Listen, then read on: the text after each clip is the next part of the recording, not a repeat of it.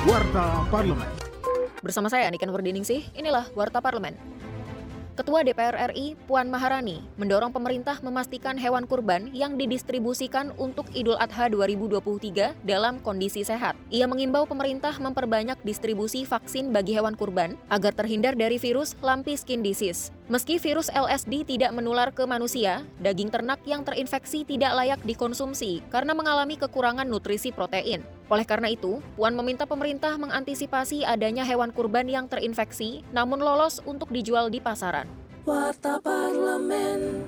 Dalam rapat kerja dengan Menteri Lingkungan Hidup dan Kehutanan baru-baru ini, anggota Komisi 4 DPR RI, Endang Setiawati Tohari, meminta KLHK meningkatkan deteksi dini kebakaran hutan akibat fenomena El Nino.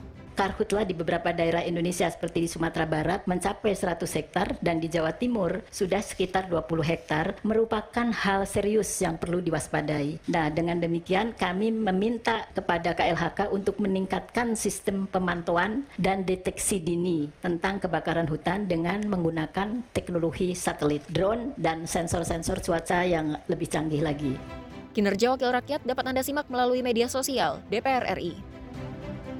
Anggota Komisi 5 DPR RI, Hamid Nur Yasin, mengapresiasi rencana perbaikan jalan daerah, baik provinsi maupun kabupaten kota, yang akan diambil alih pemerintah pusat melalui Kementerian PUPR. Hamid mengatakan prioritas perbaikan jalan ini dibutuhkan karena sumber-sumber produksi komoditas pertanian maupun non-pertanian berada di kabupaten kota. Ia mengusulkan agar perbaikan jalan ini menggunakan tenaga kerja lokal dengan program padat karya untuk meningkatkan perekonomian di daerah. Televisi. Demikian Warta Parlemen, Produksi Televisi dan Radio Parlemen, Biro Pemberitaan Parlemen, Setjen DPR RI.